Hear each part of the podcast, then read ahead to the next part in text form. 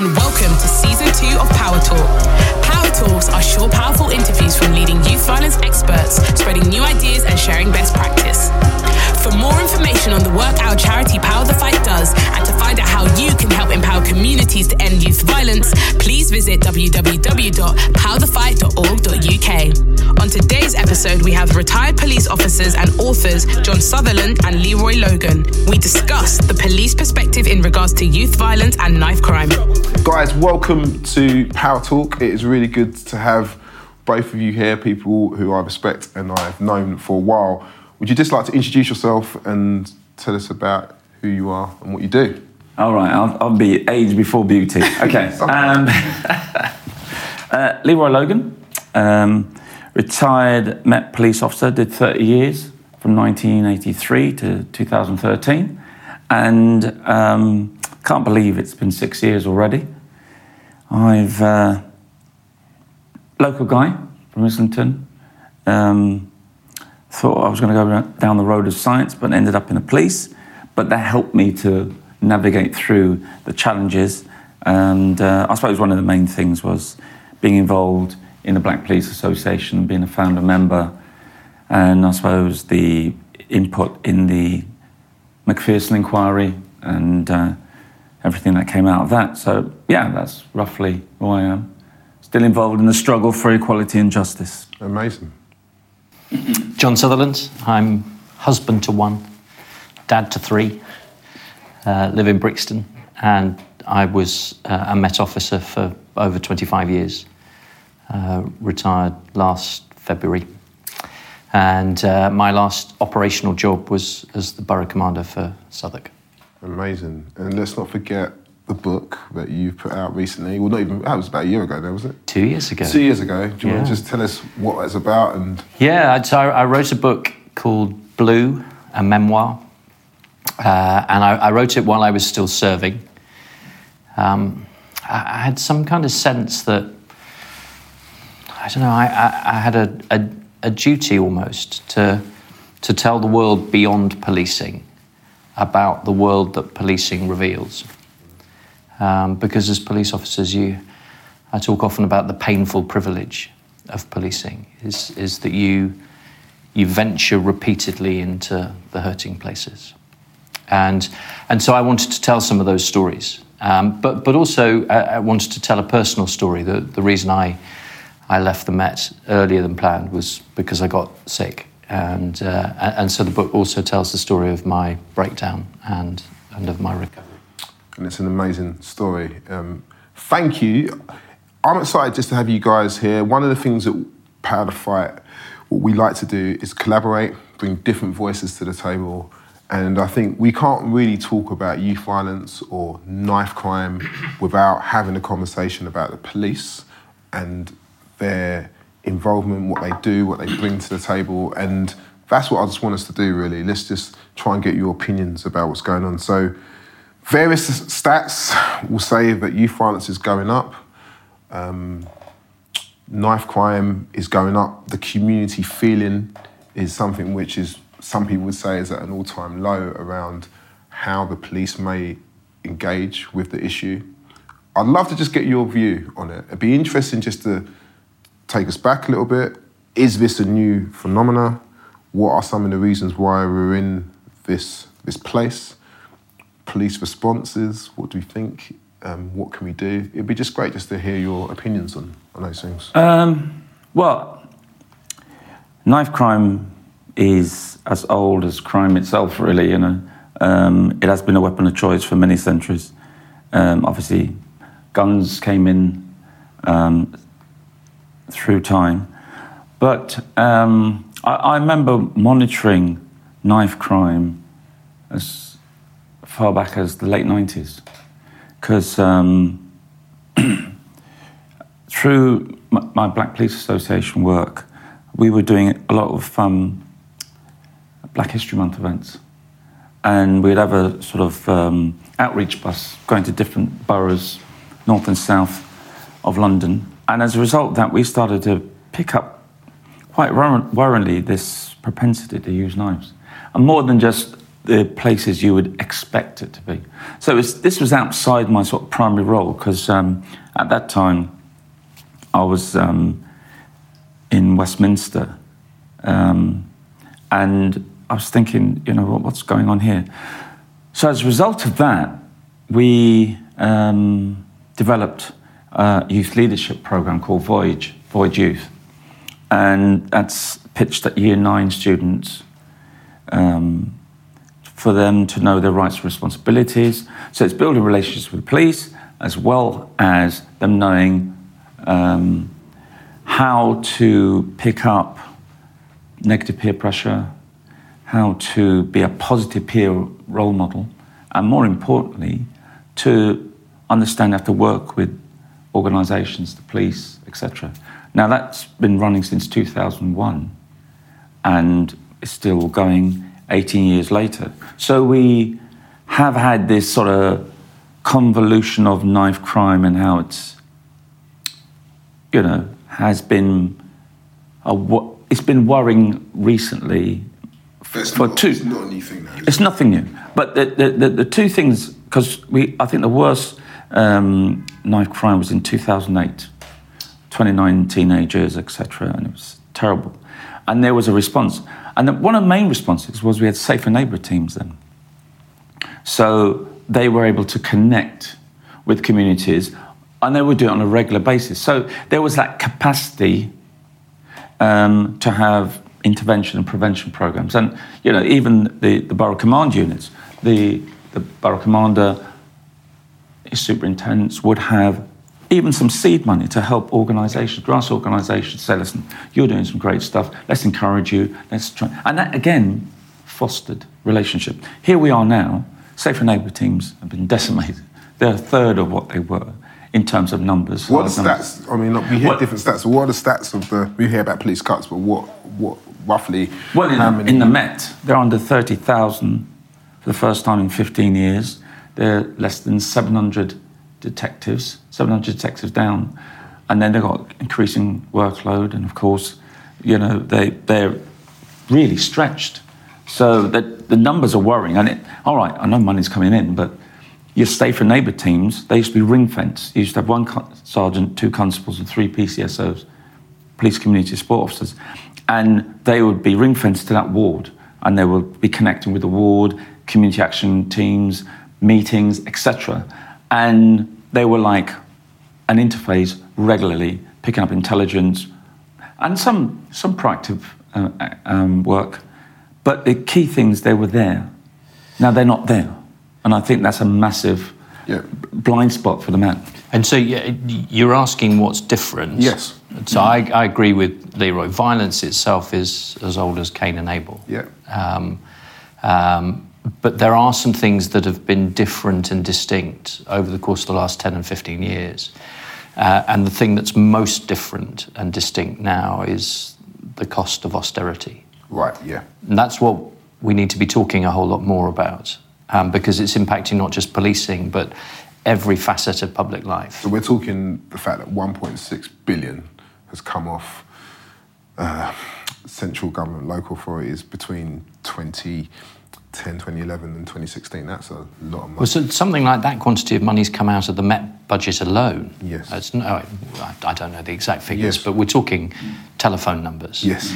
Uh, and so if you look at policing specifically, there was a report came out last autumn from the National Audit Office, and it looked at policing just in England and Wales. And it pointed out the fact that in the eight years from 2010 to 2018, we lost 44,000 police officers and staff That's nationally. from policing in England and Wales. Wales, right. So it doesn't include Scotland and Northern Ireland. Okay. 44,000 officers and staff. And, a- a- and you just cannot begin to pretend that it's possible to take that number of people out of a critical frontline public service and expect to see no change. Uh, and so when politicians stand up uh, and try to suggest that there is no connection between falling police numbers and rising crime numbers, I mean, they're, they're speaking in defiance of common sense. Right. never mind the professional experience of tens of thousands of police officers. Sure. But the point is, coming back to the subject of knife crime, so you've got that huge impact on policing, but at the same time, there have been comparable, comparable reductions in funding in youth services, youth offending services, in uh, mental health services, drugs treatment services. Uh, and so what you've got is this perfect storm that's gathered in and concentrated on London's poorest communities. Uh, you know, I, have said and I've written before, and it's more apparent almost with every day that goes by, that the cost of austerity is greatest for those least able to bear it. Absolutely. Uh, and that is, and that's a fascinating point actually, that it's all interconnected. So what? And here's one of the interesting things about policing at the moment, and I, I'm, I'm not, and I never have been a blind apologist for policing. I know, I know you haven't been either. you know, there's there's stuff policing both individual officers and corporately has got monumentally wrong down the years, and it's still capable of getting stuff wrong. But I think sometimes we lose sight of the flip side of that coin. That actually, even as we're sitting here now. Mm there are extraordinary men and women out on the streets. And you need to tell us a bit about this because saving this, lives. This, we don't get in the same way that the media um, only paints one side of the story, especially when we talk about this particular issue, but also I think just in the public psyche conscious in the domain, we never get to see the human side of policing. Um, I've been fortunate to work alongside both of you in different capacities and many other police officers, and even in the church that I, I pastor, there's police officers there. So you get an opportunity to really see the human side. The incredible things, the things which I will hopefully never see, and the trauma that goes around all that type of stuff. Um, I think, that's, I think that's a very good point, you know, because, you know, John's has spoken about this perfect storm of austerity and all the inequalities and injustices that we're seeing these polarized communities, you know, and there's no sign of that gap reducing. It's getting worse.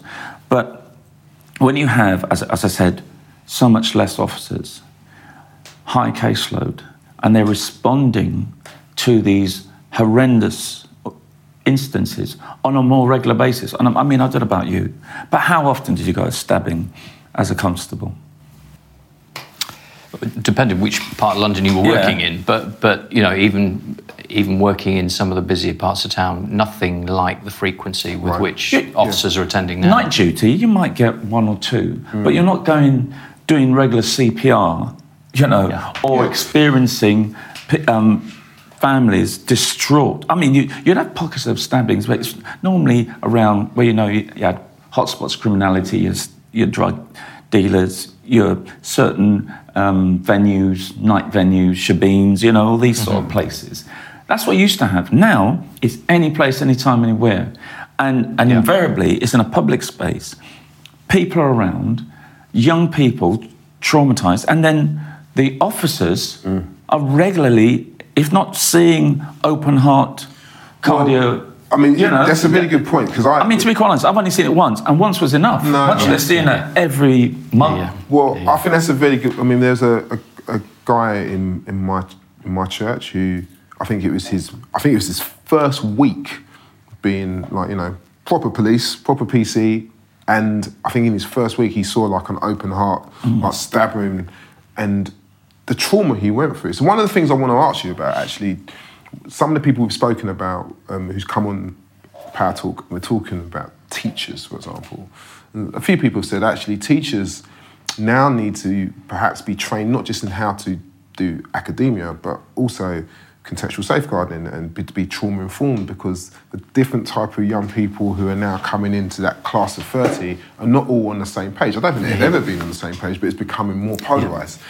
Do you think actually, and I don't know the type of training which goes on at Hendon or with cadets, but do you think there needs to be a different way that we are equipping our police officers because of the level of trauma, which you've just kind of said may well be, it may have increased in a way which wasn't quite the same when you were like Bobby's on the on the. Oh, absolutely. Does there need to be a way specifically with how now people are trained and equipped to become police Absolutely. officers? I, I mean, And is it, is it happening? I don't. I mean, I, I think it is generally, uh, and I'll give a couple of examples. Uh, I've been working on a, a youth violence commission um, with uh, Vicky Foxcroft, Vicky, yeah. who's chairing uh, that commission, and through that work, you know, especially since our internal report, we we touched on a bit of adverse childhood experiences and toxic stress, everything that you see in communities, but also how practitioners, police, safeguarding agencies have to be trauma informed.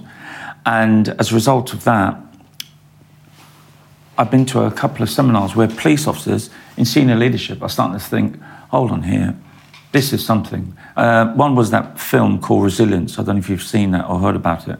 It's an American um, film, and it, it's um, analysis of over 25,000 people in quite hardened, deprived areas in the US, and how all the ACEs work, but also how trauma informed practitioners are more attuned to observing how it presents itself from the target group of people you're trying to work with, and also how you as an individual can trigger.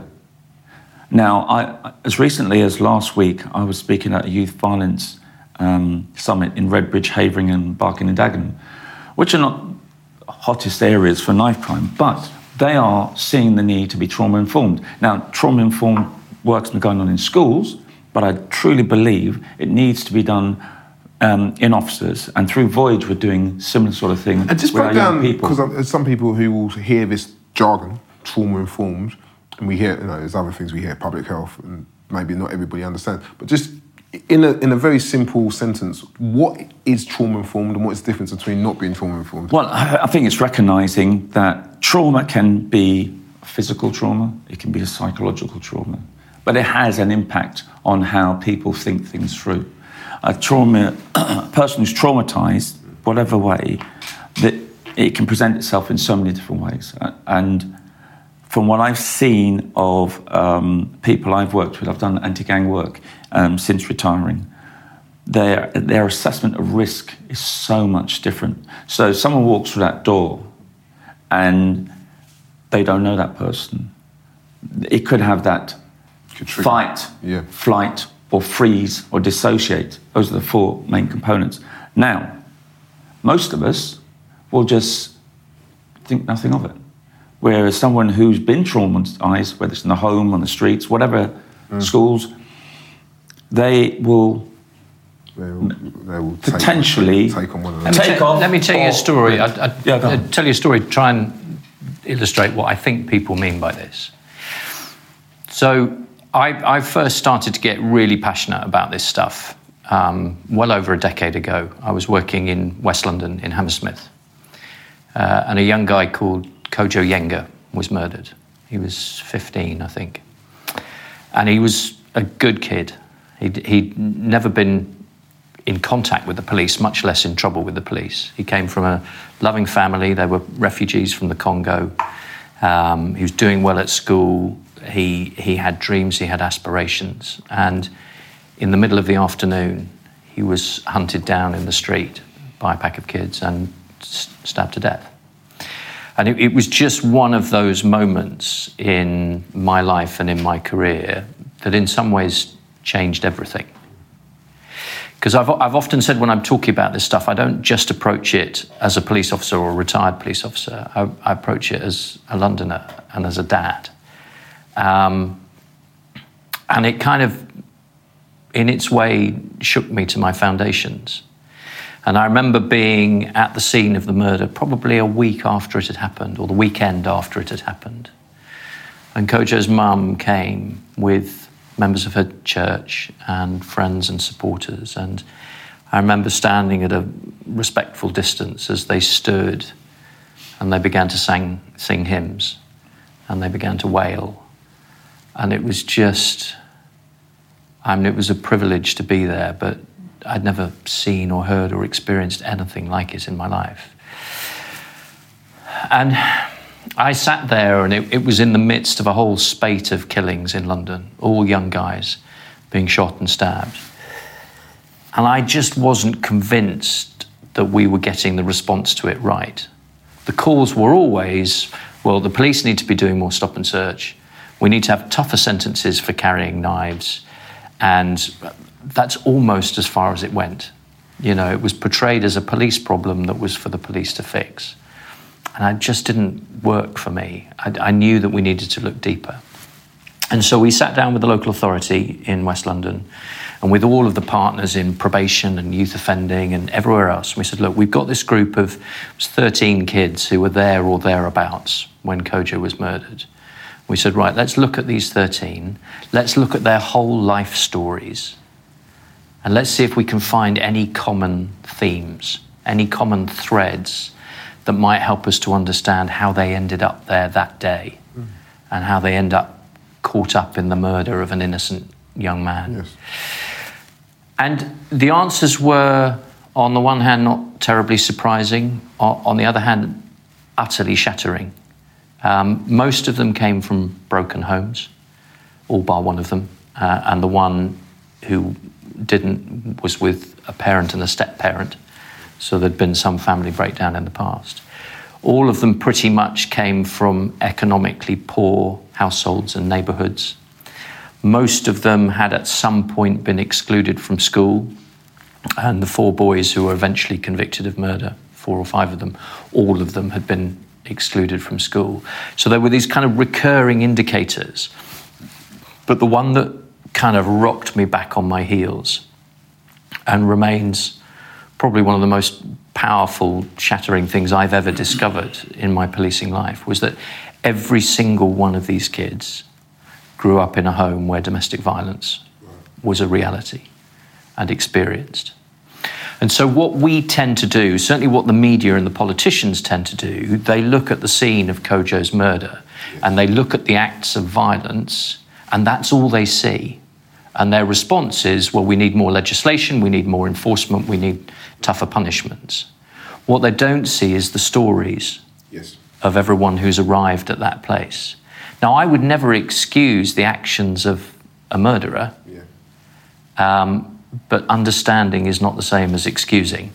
Uh, and so, your question about trauma is that from the very start of their lives, these young boys, and it is mostly boys, have been exposed to levels and frequency of trauma that is beyond the comprehension of most of us. And and I think that is a, it's an amazing point because I always say that youth violence or any type of violence is, is, is never the cause, it's a consequence of something else which we don't see. It's what, a symptom. And it's a symptom, exactly. What, and I totally agree with what you're both saying, what I'm beginning to see um, is that there's almost like a dominant youth culture now, which isn't just impacting those children which display or have experienced adverse childhood experiences.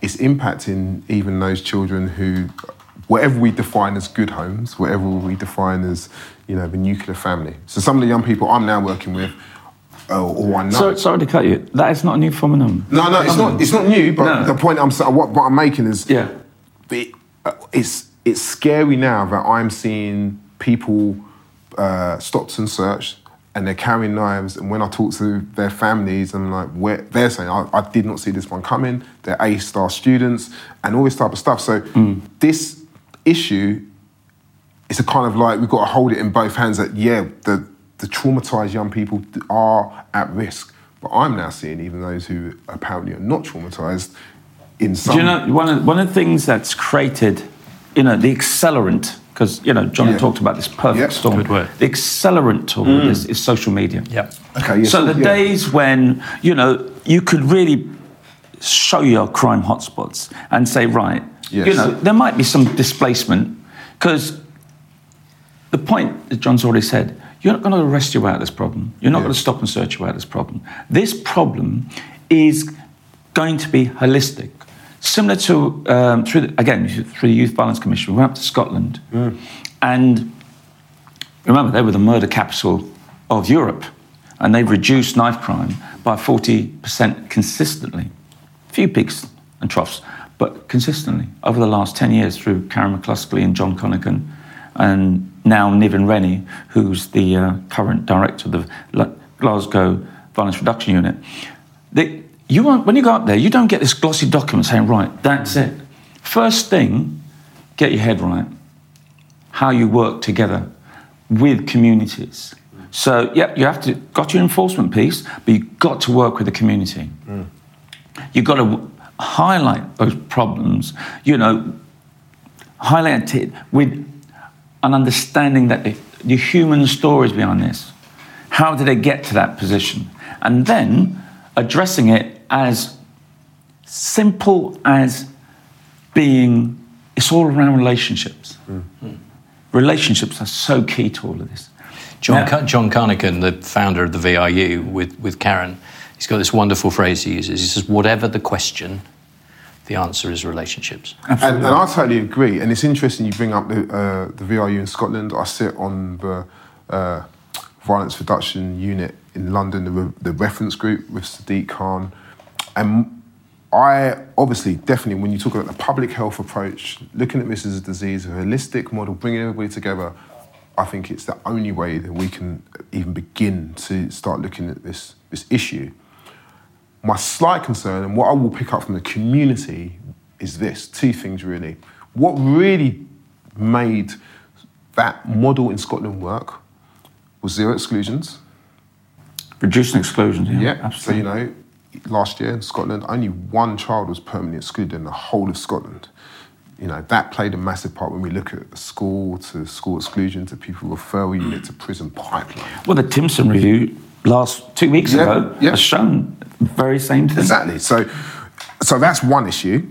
So I'm thinking, well, if this is going to really work, how, how, if we're not looking at this, then that's a problem. And then the second issue, which I have about the public health model being replicated in London in particular, is the hyper diverse communities that we have and the historic issues that some communities, namely the black community, whatever that is, because I don't think we are binary or a monolith, so you know you've got to be careful there. Um, but how that that historic distrust makes That's a, it that's a very good point. very difficult to just cop- not that we're trying to copy and paste or drag and drop. No, you can't do that. We You can't do it. You can't but do that. We have to acknowledge that these two things but, here but are. there are the, the thing is not to try to replicate, but it's to it's to take the, the kind of the core principles. But how do you do that, And then apply them in the right context. So, so there are all sorts of obstacles to this working, but I'm I'm stubborn in my hope hmm. that I think it can be done. I agree. So the first thing is, London needs a 20-year knife crime plan. Doesn't have to be exactly 20, but the point is that it's got to be long term and far longer term than we are currently inclined to think. So we live in a, in a context both culturally and politically that is hugely short termist. yes.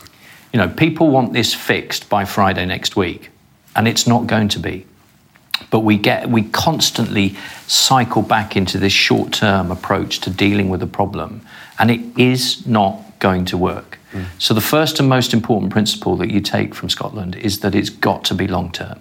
Now we can do that in London, but it requires the political will and it requires the vision and the leadership. That's the first thing. The second thing is that it's got to be health-based. So you, it's got to be based on a recognition that violence is at least as much a health problem as it is a crime problem. Like a disease, it can be caught and transmitted, but like a disease, it can be diagnosed and treated. Mm. And contained. Um, so, long term, public health. The third thing is, and you've alluded to it a couple of times already, it has got to be a partnership undertaking. Um, and if we get this right, it will address, at least in part, the issue that you're raising about police community relations and confidence. Because you're absolutely right. And it's no good the police sticking their heads in the sand and pretending that it isn't an issue. But, but our tendency is to say, because we're defining it as a crime problem rather than as a health problem, we're defining it as the police is to fix. Sure. The police should not be in charge of London's knife crime plan. Absolutely. Spot on. They should be absolutely at the heart of it, mm. but not at the head. Yes, and that is a So great the, the, the first and most important duty and privilege that any police officer will ever have mm. is to save someone's life. And so the police are always going to be in the front line. They're always going to be first in line. And that's exactly as it should be. But they shouldn't be in charge. But is there conflicting messages? So, um, what we get from our Home Secretary at some point is there needs to be more stop and search. Then recently. But that's entirely a symptom of what I was describing earlier, which is the short term yes. panic. But how does that impact the, the police officers on the streets? So, Well, yeah, and, and they that's, take the that's lead. They, they, they, you see, that, that's the thing. It's such, you know, it, Sir Robert Peel, when he set up the Met in 1829, said something so profound but so simple. The police are the public and the public are the police. So a key part of all of that, as I said, relationships. The, the legitimacy of policing is trust and confidence. So, if you are going to be a police service, not an occupying force, you have to have the trust and confidence of all the communities. And so we circle straight back round to the cost of austerity and what you were describing earlier about this catastrophic loss of neighbourhood policing. So, just at the point where we are most needing to build trust and confidence between me and you, I'm being taken away Yeah. because there aren't enough of me. yes. Um, uh, you know, there is an overwhelmingly urgent need for substantial reinvestment in policing in this country and in neighbourhood policing in particular. But just, to take the point about it shouldn't be police leading it, I totally agree with you. Because, and this is where a lot, I'm surprised that the senior officers, you know, chief constables, there's, there's a few across the country recognise, I, I mean, I was in Reading quite recently, see Stan Gilmore and what he's doing there. And he, you know, his chief constables allowed him to recognise, yeah, police are important, but they can be um, leading from the, the, the back, as it were. But- But, and, and the reason why I say that is because the police is a success-driven organisation. So if they see that they're failing on something, they will keep going, keep going, belligerent, fair enough. But it's, the knife crime issue is so complex now. As I said before, enforcement is not the only way you're going to deal with this, right? It has to have the partnership approach. But no one's saying it No, no. there is this denial that I, I, you know I've seen so many um, senior leaders saying, "Oh, it's under control." It's a, but you're only dealing with the symptoms. You know, I remember if there's anything Tony Blair said during his PM um, tenure, you know, tough on crime, but the causes of crime you've got to be even tougher on, and they're not really understanding that in that sustainable ways you talk about. And in a way that you can evidence Yes. how things have moved along. But you've both said- you've both said about it's the importance of the community relationship with the police. So, I, what some people watching this may well view, and when I speak to the community, I don't think there's ever really been an acknowledgement that some of the way that particular communities have been policed has not been helpful. So yes, we've had the Macpherson report, but even the review of that has suggested that we haven't necessarily moved that far in particular ways. The point is, you know, black people are still more likely to be stopped and searched by anybody else.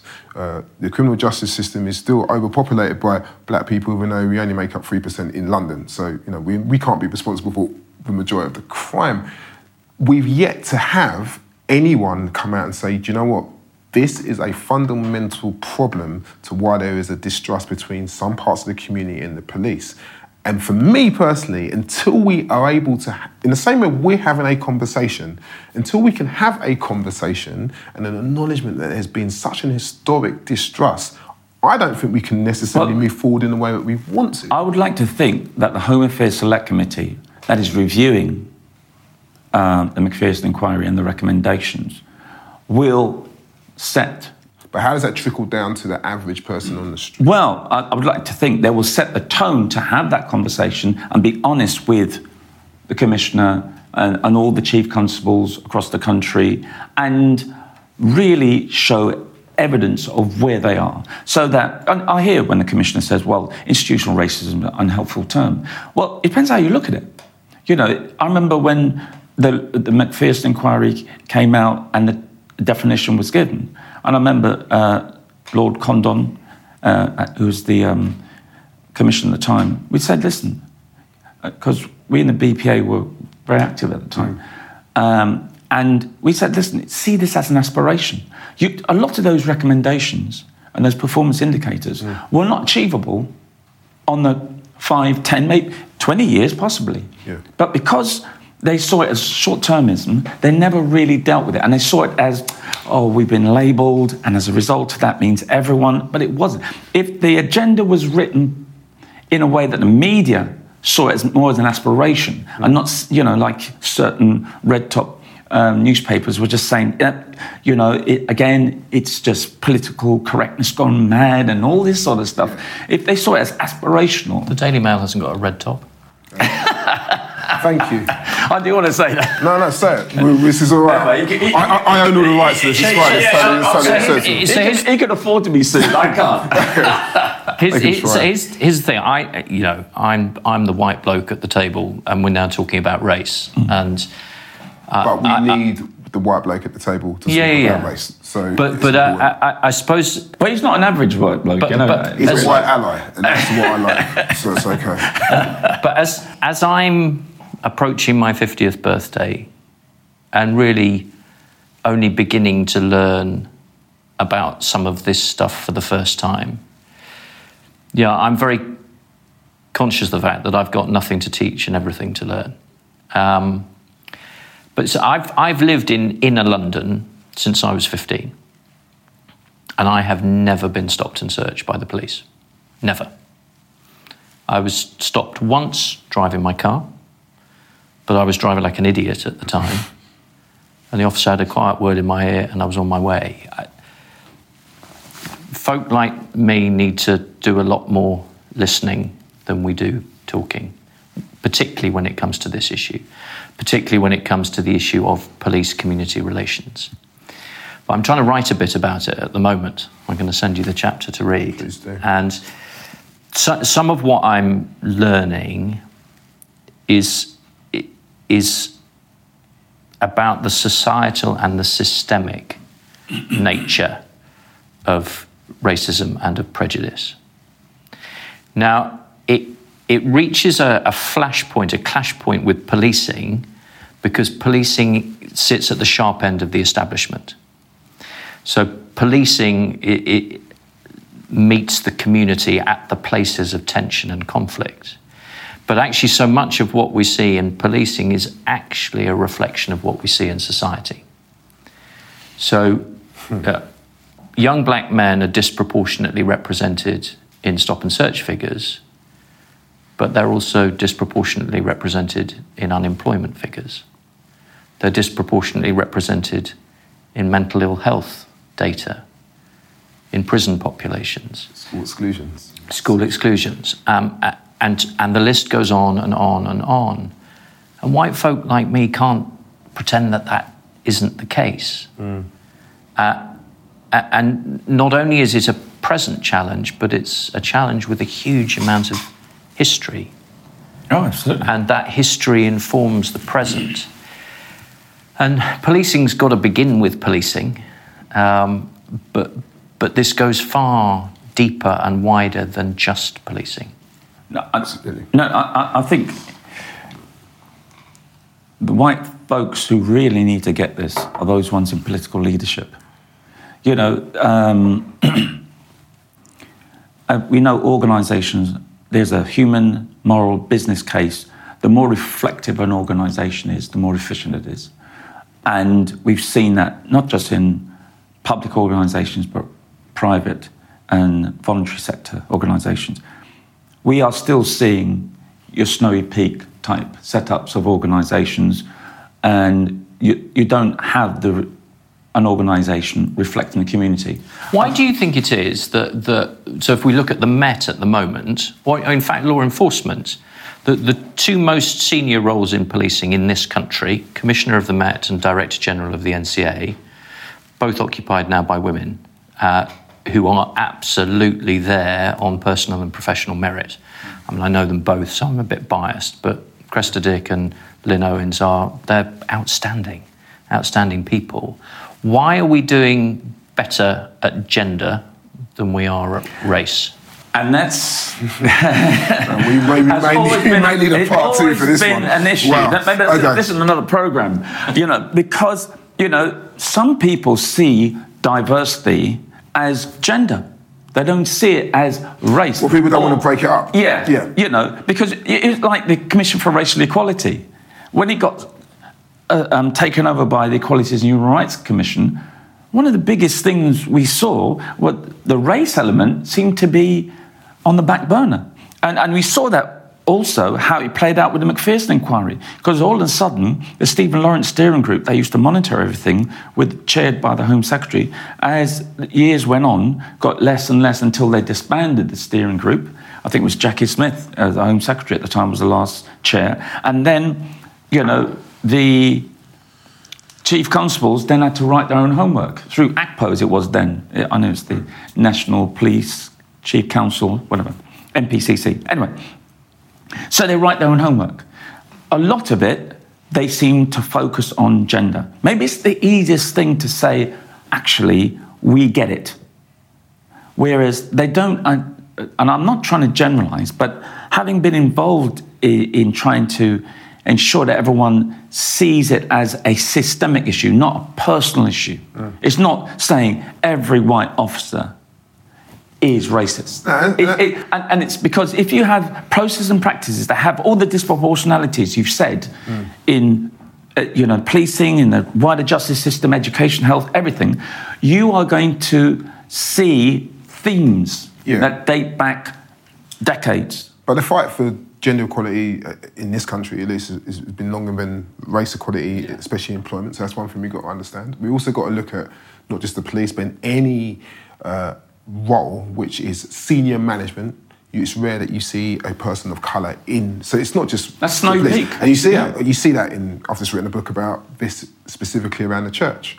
And unfortunately, the one place like a church where everything should be inclusive and uh, God shows no partiality, as it, as it says in the Bible, unfortunately, we still see these systems, this systematic issue, still play out in, in church. So why wouldn't you see this in the police? Why wouldn't you see it in banking? Why wouldn't you see it in finance? Why wouldn't you see it in the catering industry? We see it everywhere. So there's a systemic issue in the UK, which then floods people have to be honest about We it. have to be honest. We've Have got to that have conversation. the conversation. Absolutely.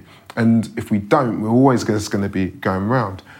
I think um, there's a there's so much more I would like to talk to you guys about, and I always say this, and the guys filming this always take the mick out of me because I what I'm about to say, I always say we need a part two because we just start having this conversation.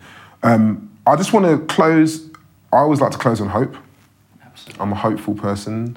I heard the Archbishop once say, um, particularly from a faith perspective, we're not called to be optimistic, we're called to be hopeful. Yeah. Um, and therefore, I'm just asking the question from your, if you want to just close on anything, is there any closing comments where you see this going? Are you hopeful? I mean, don't let me put words in your mouth. You may well be thinking, you know what, what's going on? I'm not sure where we're going to go. But I'll I'm give you some hope. Please do, John. He's So- a hope dealer, you Oh, know. yeah, he is a hope dealer. So, when we talk about knife crime, and when it's featured in the media, the faces that are shown are the faces of those we've lost. And the stories that are told are the stories of the families who've lost their loved ones.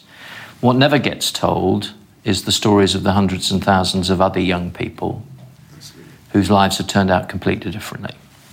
And uh, often, though, having started in exactly the same situation with exactly the same challenges as those we see on the front page of the newspaper. And so, my hope comes from the stories of all of those who are triumphing in life. And, and my hope comes from the stories of churches and charities and statutory organisations who are working alongside these young people and seeing their life stories change for the better. And when I look back over my operational policing career, and I, you know, I'm, I'm now picturing in my mind a particular lad, Stephen, who remains a friend, who I've, I've known for however long. When I think of his story specifically, but when I think of uh, the other stories that I'm alluding to, the one thing that is common to all of them is the power of relationships. Yes. Uh, and, and so, where I've seen lives change, it's because the person concerned has found a place where they're safe and where they're loved and where they're believed in. A, a place that is itself characterized by hope. And not just for a day or for a week or for a month, but for years and years and years and years. Um, we need to. Uh, Patrick Regan is a good friend of mine who, who you know. He used to use this wonderful phrase when he was still working at XLP. He talked about loving the hell out of people. Mm. You know, loving people back to life again. Yes. Um, and, and we will fix knife crime in this city and in this country when enough of us care enough Yeah. for long enough for things to change. Absolutely. Well, one of the things that gives me a real sense of hope is having people like John, uh, who, similar to myself, have still got that drive and desire to see change. Um, we might not be at the operational end like we used to making life dis- life-changing decisions on a regular basis, but we're still in the mix. And you know, whatever we, we can do, we need to ensure we have some sort of hopeful influence. You know, that sphere of influence has to be. And, and I suppose that's one of the reasons why we're involved in social media, just to get that balance. And the relationship piece, which has been running through all of this.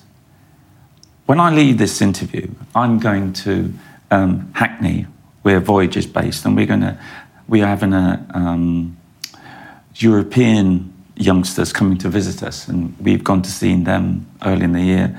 So that cross-cultural relationship we're building, because that international piece is something that's so important. And the CEO of Voyage, um, Paul Anderson, which I hope won't mind me saying, was one of my biggest problems when I was a probationary constable in 1984 85. He was my worst nightmare. But I didn't arrest him. In the end, it was just banter. You call me Judas. You know, and that's another issue. You know, some people say, why become an officer? You know, you let down the black community and all that sort of Yeah, yeah. stuff. And that's another Yeah, that's discussion. another But. I turned it around as banter. And 35 years later, we're working together with, with Voyage. Hmm. And, you know, I know when you invest time in people, you know, it, you, you, you sow those seeds, you reap a harvest. And I really believe those, those seeds of hope and expertise and influence, whether it's written form, doing videos like this, really will help people. And I would like to think that people will understand that we're all in this together. You know, um, that's why, you know, I'm father three, grandfather of three, and I'm not sort of chilling out on a beach somewhere in Africa, the Caribbean, or Asia, or wherever it may not, be. not yet. Not yet. Not yet, yeah. Yeah. Well, because I'm still passionate about this. And I don't want my grandchildren, you know, Mm. to go through the same fears that my children have or the, their generation. So, you know, it's for me personal. And that is, um, I think it's a great place just to finish. Um, I do have huge respect for both of you. I think it is really important to keep having these conversations. I think it's important, um, not just on a race perspective, but on an intergenerational conversation as well. Um, I think both of you are. What he means is you're old. Yeah, yeah. Both of you, are, I both, admitted both of you are older than me, but you look, you're looking good. So it's all right. um, but I think even what you said about you guys are both prolific on social media, and it's good. I think it's good that you you engage that way as well. I just want to say thank you, thank you for your time. Yeah, it's been a Uh, pleasure. God, God bless you. It's good to see you, and um, we'll just yeah, let's just keep talking. And uh, yeah, it's been really great to have. And it's great you're doing these things, man. It really is important. Thank you so much. Nice.